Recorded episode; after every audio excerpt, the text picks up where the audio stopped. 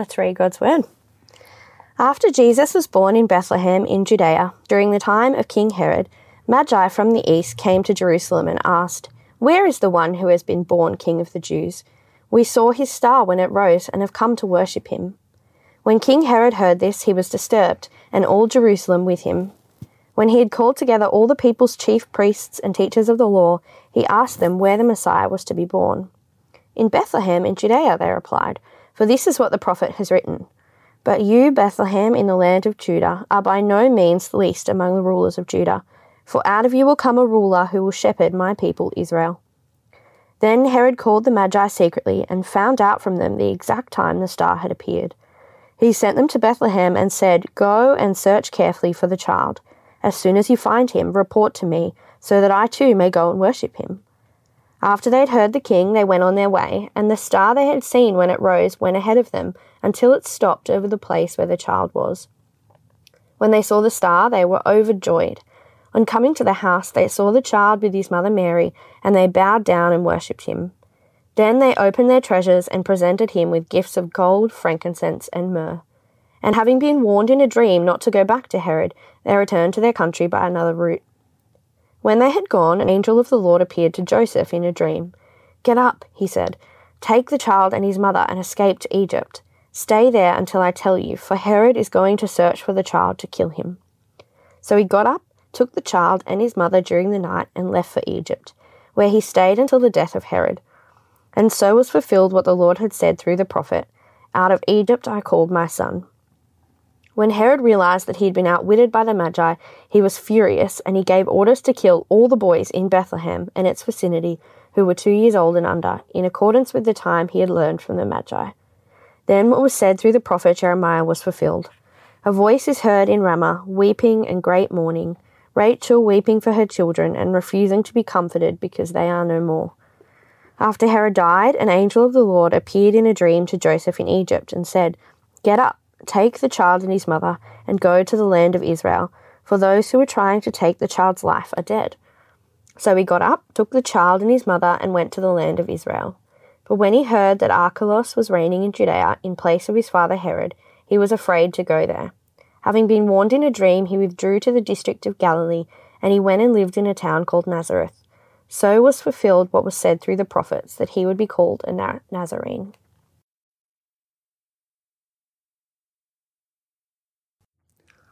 Do you ever wonder if maybe you're on the wrong side of history? People use that phrase, don't they? You're on the wrong side of history. And basically what they mean is that your ideas and your values and all the things you stand for is basically yesterday's news. And history is going to prove you wrong. In years to come, people will wonder how people like you could ever have existed. The Flat Earth Society. You'd probably say they turned out to be on the wrong side of history. Maybe socialism or communism turned out to be on the wrong side of history. Do you ever wonder if maybe Christians are on the wrong side of history? Kind of feels like it, doesn't it? Our culture has just rejected everything we believe about sex, about marriage, about family, about life and death and money. Pretty much everything about Christianity has been rejected by our culture. Did you see the census data that came out last week? Christianity's dying in Australia. The, the blue line you can see on the screen at the top, that is the percentage of Australians who call themselves Christians. And in nineteen seventy-one, it was eighty-six percent. In twenty twenty-one, it was forty-three percent. In other words, it's halved in my lifetime. In fact, more than a million people have stopped calling themselves Christians since the last census in twenty sixteen. That's scary, right? How long before that blue line just dips to zero? In fact, you get the feeling that now might be the right time to jump religion, to jump ship and go to another religion. Because some of the other religions are growing. Islam in Australia grew by thirty percent since twenty sixteen. Maybe you could go to Hinduism or Buddhism. Although if you really want to go where the smart money is, you'd have to go with no religion at all, because they grew by nearly three million people in Australia since twenty sixteen. So is now maybe the time just to ditch religion altogether? Especially because we live in such uncertain times, right? What with COVID and rising house prices and rising interest rates, there's war in Europe, now flood these last couple of weeks. Wouldn't it make sense to just zero in and just focus on your own life? Look after yourself. Look after your kids. Build your finances. Secure your future. That would make a lot more sense, wouldn't it? I mean, certainly now is not the time to become, to become a Christian. I mean, why would you ever jump on board a dying religion? Becoming a Christian now is like investing in V H S technology. It's yesterday's news. Christians are on the wrong side of history.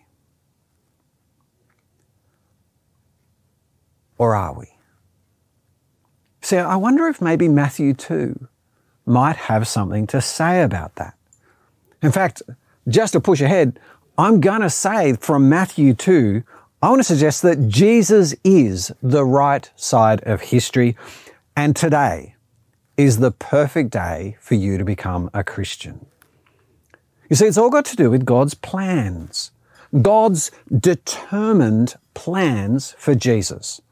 If you were here for our first couple of weeks, you'll see Jesus was born in a pretty incredible way, wasn't he? There were virgins and angels and all that sort of stuff. And if you've downloaded today's outline, you'll see that Matthew two shows us two big things that God ensures about Jesus. And the first thing that God ensures is that Jesus reigns, even as a baby. So just take a look at Matthew chapter two, verse one. After Jesus was born in Bethlehem in Judea, during the time of King Herod, Magi from the east came to Jerusalem and asked, "Where is the one who's been born King of the Jews? We saw his star when it rose and we've come to worship him." So this is sometime after Jesus was born. Jesus is maybe somewhere between six months and two years old at this point. And these strange people turn up in Jerusalem looking to worship or honor the king. Matthew, Matthew calls them Magi. And if you grew up doing Christmas, you've probably heard them called the three wise men, or you sometimes they're even called kings. So you might remember the old carol, "We Three Kings of Orient Are," which always confused me as a child because I wondered where Orient Are was and why it had three kings. But actually, you know, in history, it turns out they weren't kings and they also weren't from the Orient. They were astrologers, and they probably came from Babylon. See, the Babylonians were really into astrology. It was part of their religion and their culture. Daniel mentions them. And these astrologers spent their time examining the stars and charts and so on and trying to predict the future. And you know, by the first century, there were actually loads of Jews living in Babylon because their families had been exiled there and hadn't actually come back home. There was a whole Jewish community there in Babylon. And so it makes sense that some of these Babylonian astrologers would have been interested in the Jews and Jewish religion. And in verse two, these astrologers have come to Jerusalem looking for a baby who they say has been born King of the Jews. And in fact, they've seen a star rise that's led them there. And you know, it's funny, at, at this point, it seems that the astrology we're talking about here seems to be genuine. Matthew doesn't say it explicitly, but it seems like God has led these astrologers there by a star. Because in verse nine, the star leads them right to where Jesus is in Bethlehem. Which means if you're a Bible Christian, this kind of gives us a problem, right? Because God is not into astrology at all. In Deuteronomy four, God says, "And when you look up to the sky and see the sun and the moon and the stars, all the heavenly array, do not be enticed into bowing down to them and worshipping the things the Lord your God has apportioned to all the nations under heaven." See, God tells Israel not to worship these stars, not to place them at the level of control, because you see, God is the one who put the moon and the stars in their place. The stars do not control our destiny. God does. If anything, We rule the stars because we rule over God's creation. And so what do we make of God sending astrologers to Jesus by the stars? Does God like astrology now? Can Christians use astrology? Should I be reading my stars online or in the paper? I mean, lots of Christians do. Well, look, one thing to say is that so far as I can tell, most astrology that we have around us these days is actually just nonsense. The stuff you read in the papers, the stuff you see online, it really is just a load of charlatans trying to lead us astray. But at its worst, it's actually the work of Satan. Because you see, demons are behind false religion. And so if you're a Christian, do not be reading the stars. Read your Bible. And yet, if that's the case, why does God use it here? Well, look, Matthew doesn't explicitly tell us, does he? But one of the big themes of Matthew is that the ignorant nations worship Jesus the King, whereas Israel, the people who should worship him, don't. That's one of the things that Jesus condemns the Jews for, that the ignorant nations are worshiping God's true King, while his own people, the Jews, don't. So in Matthew eight, a, a Roman centurion, an outright pagan, trusts Jesus' word.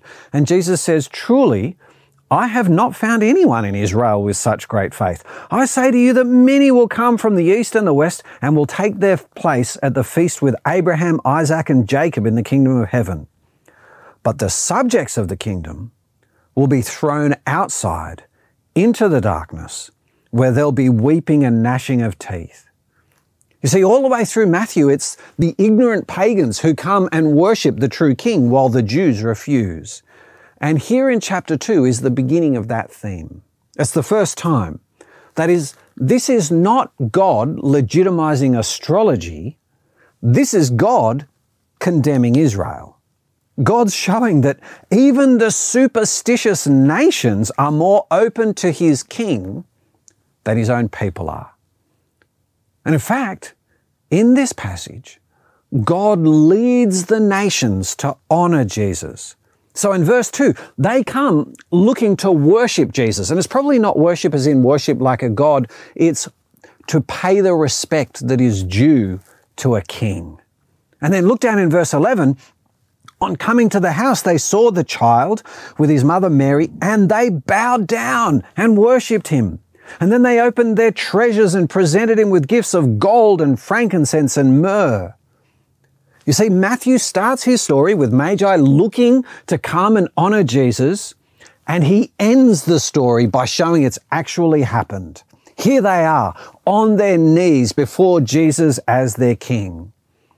Because you see, this is what God wants for Jesus. God has led these Magi hundreds of miles across open desert to honor and worship Jesus. He's used their own superstitious religion to lead them to the true King.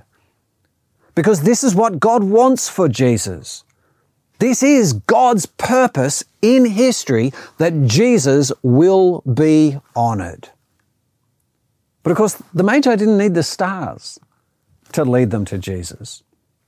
Now, Jesus' rule and reign, that was already promised by God in his scriptures in the Old Testament. So have another look in verse two. The Magi ask, "Where is the one who's been born King of the Jews? We saw his star when it rose, and we've come to worship him."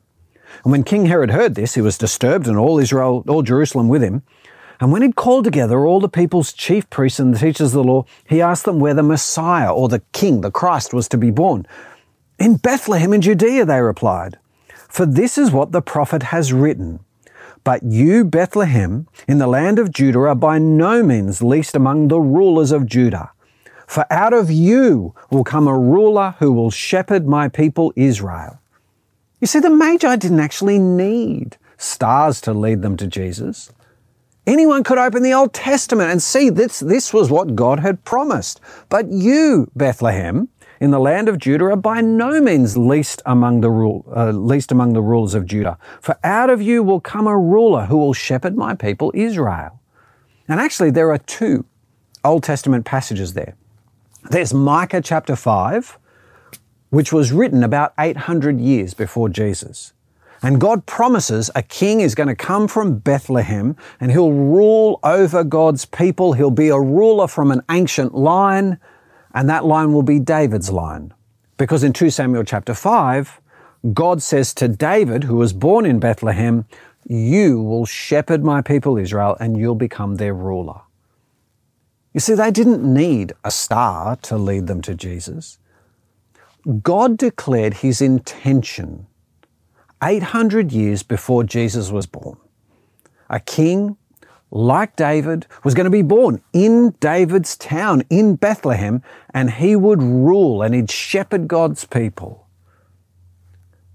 And in fact, God had been shaping history for his purposes for generations. So if you've got a Bible, just turn back to chapter one for a second. Remember, we looked at Jesus' family tree in Matthew chapter one. Well, Micah was written way up there in verse nine, when Jotham, Ahaz, and Hezekiah were on the throne. And look how many generations there are between those guys and Jesus. There's Manasseh and Amon and Josiah and Jeconiah and Shealtiel and Zerubbabel and Abiud and Eliakim and Azor and all those other kings right the way down to Jesus. There's eight hundred years worth of history there, eight hundred years of God shaping history.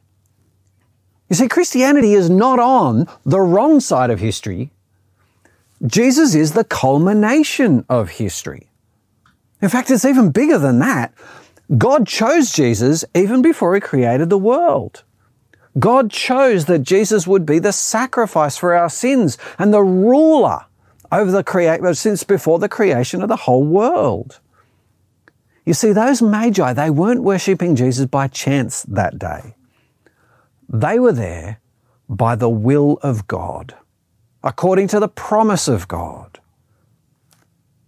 And when you see that, when you think about God's control over all of history, do you think we really need to worry about being on the wrong side of history? Do you think we need to worry that that graph of Christianity in Australia will continue down to zero? That the God who chose Jesus before the creation of the world and promised a king who'd rule and then led the Magi to, do you think that God is going to be powerless to stop Christianity from dying out in Australia? Of course not, right? That's absurd. God knows what he's doing. God's not just on the right side of history, God writes history. And no threat will ever overthrow his plans. God is determined that Jesus will reign. And what we see in the second half of the chapter is God is determined to protect Jesus. God overcomes the great threat that is Herod the Great. Because to be honest, on the surface, King Herod is an enormous threat to the baby Jesus, isn't it? The toddler Jesus. Because you see, Jesus may have been born in Bethlehem, in King David's line. He may have been born as a king, but the fact is there is already a king for Israel sitting in Jerusalem. His name is Herod. And you mightn't actually know a lot about Herod. In fact, you might even be a little bit confused when it comes to Herod, because Herod seems to pop up all over the place throughout the New Testament. In fact, he seems to pop up even after he dies. And that's because there are actually a bunch of Herods, of different Herods in the New Testament. And they all come from one family. So there's Herod Antipas and Herod Agrippa, and then there's Herodias. And, and we're meeting the head of that family here, Herod the Great. Herod the Great was the big daddy of them all, quite literally. He ruled from about forty B C to around four B C, or a little later. And let me tell you, Herod the Great was a formidable man. He was a brilliant politician. He was incredibly canny and, and shrewd. He was a great builder. He built the temple in Jesus' day. But quite frankly, he was also a paranoid psychopath. As he got older, he got more and more paranoid that his family and the people were around him were going to overthrow and kill him. And so he actually had his favorite wife, Mariamne, and also two of his sons, Alexander and Aristobulus, uh, executed for conspiring against him, even though it turned out they were innocent. In fact, Herod planned to have hundreds, literally hundreds of leaders killed just so that people would mourn his death. So on the screen you can see something from the historian Josephus, where he writes, Herod commanded that all the principal men of the entire Jewish nation, wheresoever they lived, should be called to him. And when they were come, he ordered them all to be shut up in the hippodrome. I shall die in a little time, so great are my pains. But what principally troubles me is this, that I shall die without being lamented, and without such mourning as men usually expect at a king's death. He desired, therefore, that as soon as they see that he had given up the ghost, they shall place soldiers around the hippodrome while they do not know that he is dead. And they shall give orders to have those that are in custody shot with their darts, and that this slaughter of them all will cause that he should have the honor of memorable mourning at his funeral. In other words, Herod the Great was such a psycho, he ordered a massacre just so that people would mourn when he died. Now, look, thankfully, his family didn't carry out that order, but you kind of get a feeling from this about the, the sort of man Herod the Great is, don't you? And so you can imagine how Herod is going to react to a rival king being born. In verse three, Matthew says he's disturbed, which I think is a masterpiece of understatement. There is no way that Herod is going to allow a rival king to survive. And so in verse eight, Herod says to the Magi, go and search carefully the, this child. As soon as you find him, report to me so that I too may go and worship him. And even as you read that, you know Herod's lying, don't you? He's not going to worship Jesus. He's going to kill Jesus. In fact, Herod shows his true colors down in verse sixteen, doesn't he? Take a look. When Herod realized that he'd been outwitted by the Magi, he was furious, and he gave orders to kill all the boys in Bethlehem and its vicinity who were two years old and under, in accordance with the time he'd learned from the Magi. That is the kind of man that King Herod the Great is. Just to eliminate one potential rival, he orders the massacre of a bunch of helpless babies. This event is actually known as the Massacre of the Innocents. And it's funny, you know, it's actually become kind of fashionable to say that this massacre didn't happen. Loads of non-Christian or liberal Christian scholars say that Matthew just made this story up to make the tale more exciting or to draw some kind of link between Jesus and Moses in the Old Testament. And so if you read the Wikipedia, Wikipedia article on King Herod the Great, it says, most Herod biographers do not believe that this event occurred. And yet when you read the reason why, their reason is that no non-Christian document records this massacre. And actually really what it is, it's part of a popular suspicion of anything the Bible says.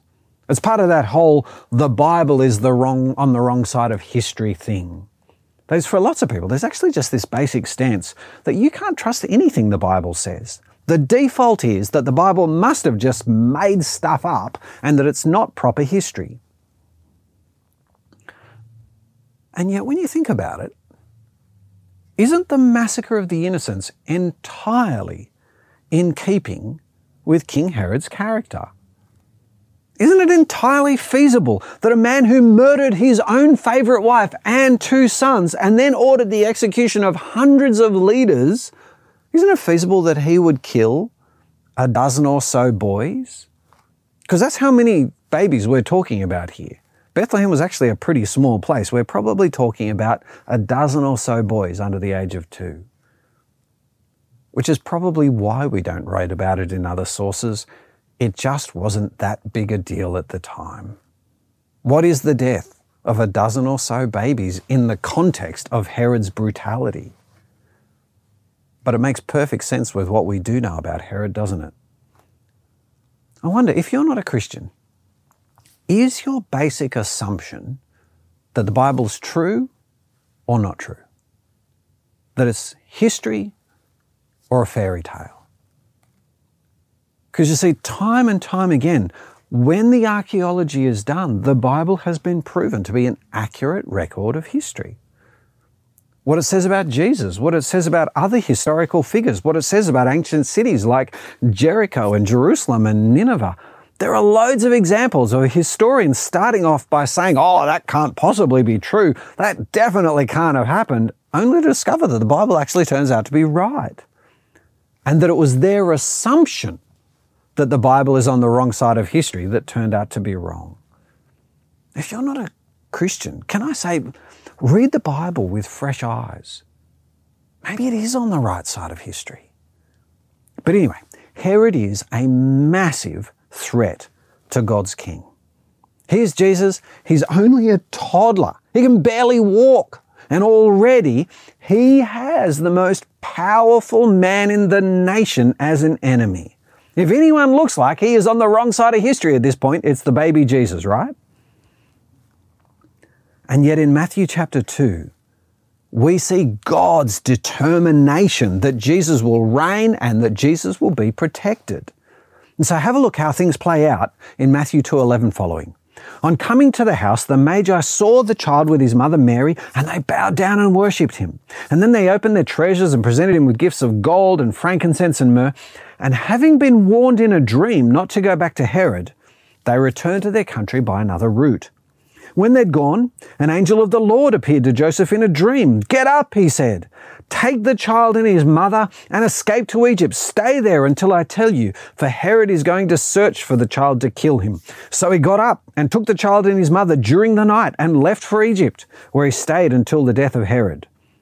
And so was fulfilled what the Lord said through the prophet, out of Egypt I called my son. When Herod realized that he'd been outwitted by the Magi, he was furious and he gave orders to kill all the boys in Bethlehem and its vicinity who were two years old and under, in accordance with the time he'd learned from the Magi. Isn't that an incredible story? The drama is just amazing. So the Magi come, they find Jesus and they honor Jesus, and then they get a dream telling them not to go back to Herod.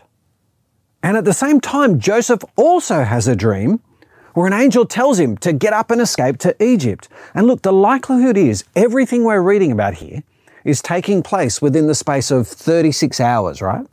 Because you see, Bethlehem is only five miles from Jerusalem. Bethlehem is literally just a hop and a skip down the road from Jerusalem. And so the likelihood is the Magi find Jesus the very next day after they've seen Herod. And that very night, God sends the Magi a dream to clear out and avoid Herod. And that very night, God sends Joseph a dream and he says, get up, get out of your bed, take the child and his mother and escape to Egypt and stay there until I tell you.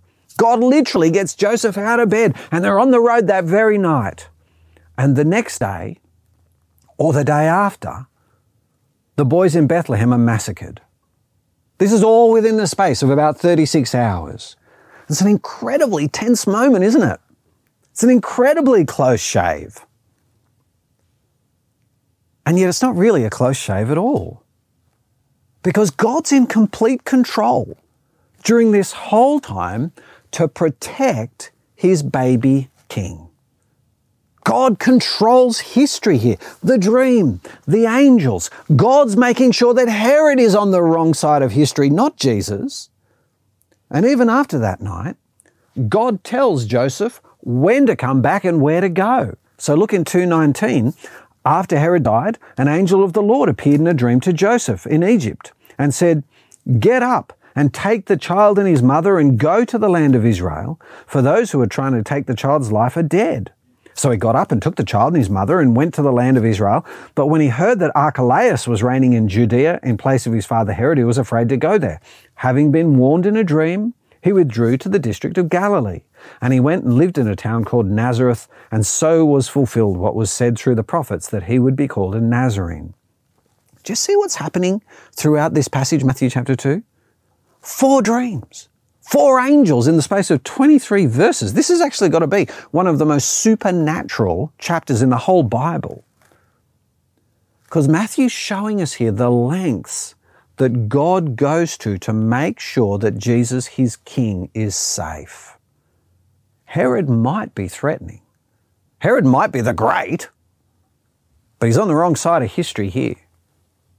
God is determined that Jesus will be king, and he protects him.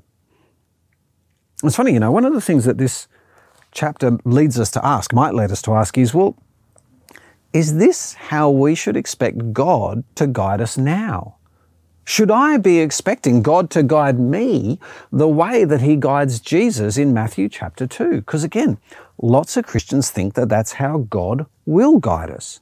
I spoke to a lady in New Zealand just a couple of weeks back, and she was convinced that God would, had guided her through all sorts of dreams throughout her life. And look, God can do that, can't he? I mean, God guided Joseph and Mary through dreams. I'm sure if God wanted to guide you through dreams, I'm sure he could. But I don't think the Bible leads us to expect that normally, for a couple of reasons. One is the uniqueness of Jesus and his situation here. You see, Matthew's not showing us the normal Christian life, is it?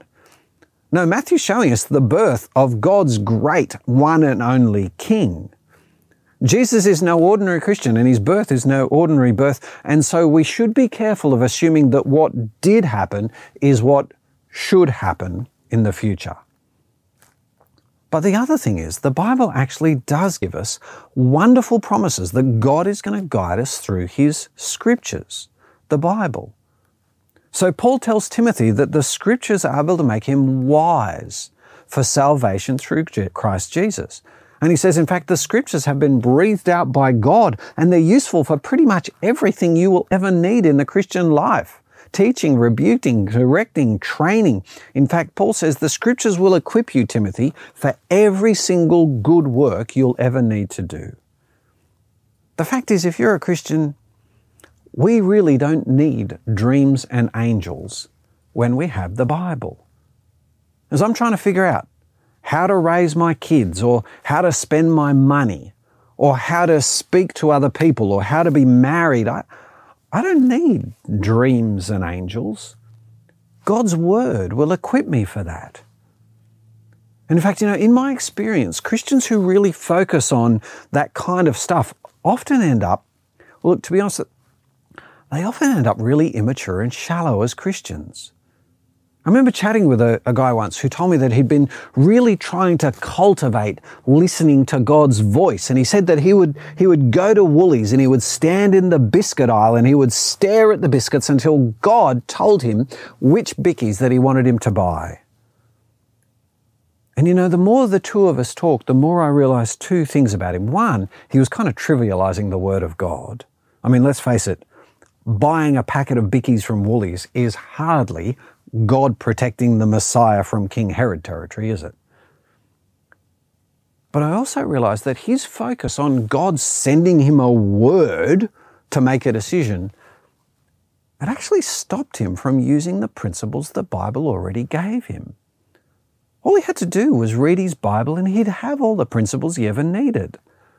About the goodness of money, about the goodness of bickies, about the value of spending money honestly and what things are important to spend money and what things aren't important to spend money. And sure, he would have had to do some thinking for himself, but God's word would have prepared him not just to buy bickies, but to buy all sorts of things. He would have known how to buy chips. He would have known how to buy a car. He would have known how to buy a house. You see, not only do you not need dreams and angels, you'll just become a more mature Christian if you dig into God's word. And in fact, again, that's what Matthew focuses on in this passage, isn't it? Right the way through this passage, Matthew just keeps coming back to one crucial idea, and that is that God has predicted everything that's happening here. So take a look in two verse fifteen. God sends Jesus off to Egypt, two verse fifteen, and so was fulfilled what the Lord had said through the prophet. Out of Egypt I have called my son. That is, God sent Jesus to Egypt so that he could fulfill Hosea chapter eleven verse one, where God promises to bring Israel back to the promised land. And look down in verse twenty-three. God sends Jesus to Galilee to fulfill what was said through the prophets, that he'd be called a Nazarene. In fact, even the massacre of the, inno- of the infants, the innocents, Herod has all the little boys killed. And look in chapter two, verse seventeen, Matthew says, "Then what was said through the prophet Jeremiah was fulfilled. A voice is heard in Ramah, weeping in great mourning, Rachel weeping for her children and refusing to be comforted because they're no more." Matthew says that massacre of the infants, the innocents, it actually fulfills Scripture. It comes from Jeremiah chapter thirty-one, a passage we're going to be looking at in a few weeks' time when we get back to looking at Jeremiah again. And it's set in the time when Israel is being carried off into exile in Babylon. And on their way out of the promised land, as they're being exiled, they have to go past the tomb of Rachel, the ancient mother of the nation of Israel. She was married to Isaac, and she's the mother of the tribes of Je- um, Joseph and Benjamin. And there's this terribly sad and poignant image that as the exiles, as her children go past her tomb, Rachel is in there, weeping for them. She's weeping for the children who've been killed, and she's weeping like those mothers in Bethlehem would have been weeping for their lost sons. But in Jeremiah, God said to Rachel, "Restrain your voice from weeping and your t- eyes from tears, for your work will be rewarded, declares the Lord. They will return from the land of the enemy. So there is hope for your descendants, declares the Lord. Your children will return to their own land." You see, God promises a return. He promises salvation to come, and that's the promise even for those mothers in Bethlehem. They're weeping because they have lost their little boys. But the one little boy to escape, the one little boy who was born there, who managed to get away, will ultimately bring salvation to Israel. Jesus will come back from Egypt, and he'll come back and save not just Israel, but eventually he'll save the whole world. See, time and time again, Matthew's saying everything that's happening here is God fulfilling what he promised in the Old Testament. This is God doing what he said he would do. You see, Jesus being a king isn't a whim for God. No, God promised everything in Matthew two long ago. He promised it in the prophets, and then now Matthew two is the delivery of that promise. Do you see all of the planning that God has put into Jesus' kingship here? Do you see God's determination in this chapter? Hundreds of years before, and in fact, even before God made the world, God resolved to make Jesus the king. God planned it, and he promised it, and then he guides the Magi hundreds of miles through the desert to celebrate it, and then he sends angels and dreams to secure it, and he makes a fool of the most powerful man in the nation, Herod the Great, to achieve it. Matthew two is all about God's determination to make Jesus the king. And so that question we began with, are you on the right side of history? Well, Matthew two answers that, doesn't it? The answer to that question is only if you are on Jesus' side. Only if you trust Jesus as your king. Because you see, it's not just the Magi who are going to bow down to Jesus. Now, in fact, Matthew chapter two, this is a preview of the future. God's ultimate plan for history is that every single human being is going to bow down to Jesus on that last day. When Jesus comes back and all of history reaches its great climax, every single human being is going to bow down and confess that Jesus really is God's great king. We will all do what that, those Magi did, whether we want to or not. And the only people who will be on the right side of history that day will be the people who are on the right side of Jesus. You see, if you're not a Christian, Jesus really is someone to grapple with, isn't he? Jesus is someone that you've really got to work out what you think about him. Get on the right side of history while you can.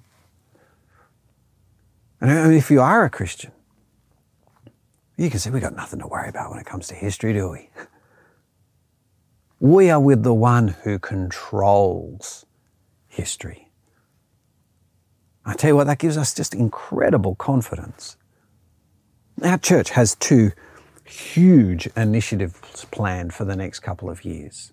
And some people would say that they are potentially a vast waste of time and an incredible waste of effort and money. So we're doing the building project at our new building out of Garden Suburb, and then we're moving in, and we're also planting a new city campus for our church. And the world would say, what a waste of money. You guys are doomed. No one is going to become a Christian. Christianity is a dying religion. Much better to invest all your time and energy and money into something that's actually going to be here in the future. That's what the world would say. I tell you, I'm incredibly confident. Because of passages like Matthew two. God is determined that Jesus will reign. God is supernaturally powerful to make sure Jesus will reign. So I expect people are going to become Christians.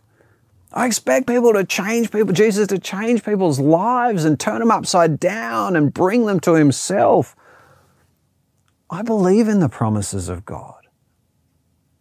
When you, when you follow Jesus, no money that you ever spend in his cause is ever wasted. No effort that you ever expend in Jesus' cause is ever wasted. No conversation you ever have about Jesus is ever wasted. No sacrifice you'll ever make. No prayer you ever offer is ever wasted. Because the fact is, we're investing in the one sure thing in the universe. We're investing in the one certain bet in the universe. That Jesus is going to rule. And I want to throw everything I have got into the one man who really is on the right side of history, because he writes history. And that's Jesus. Why don't we pray about it? Our great Heavenly Father, we praise you for this fantastic passage in Matthew chapter two.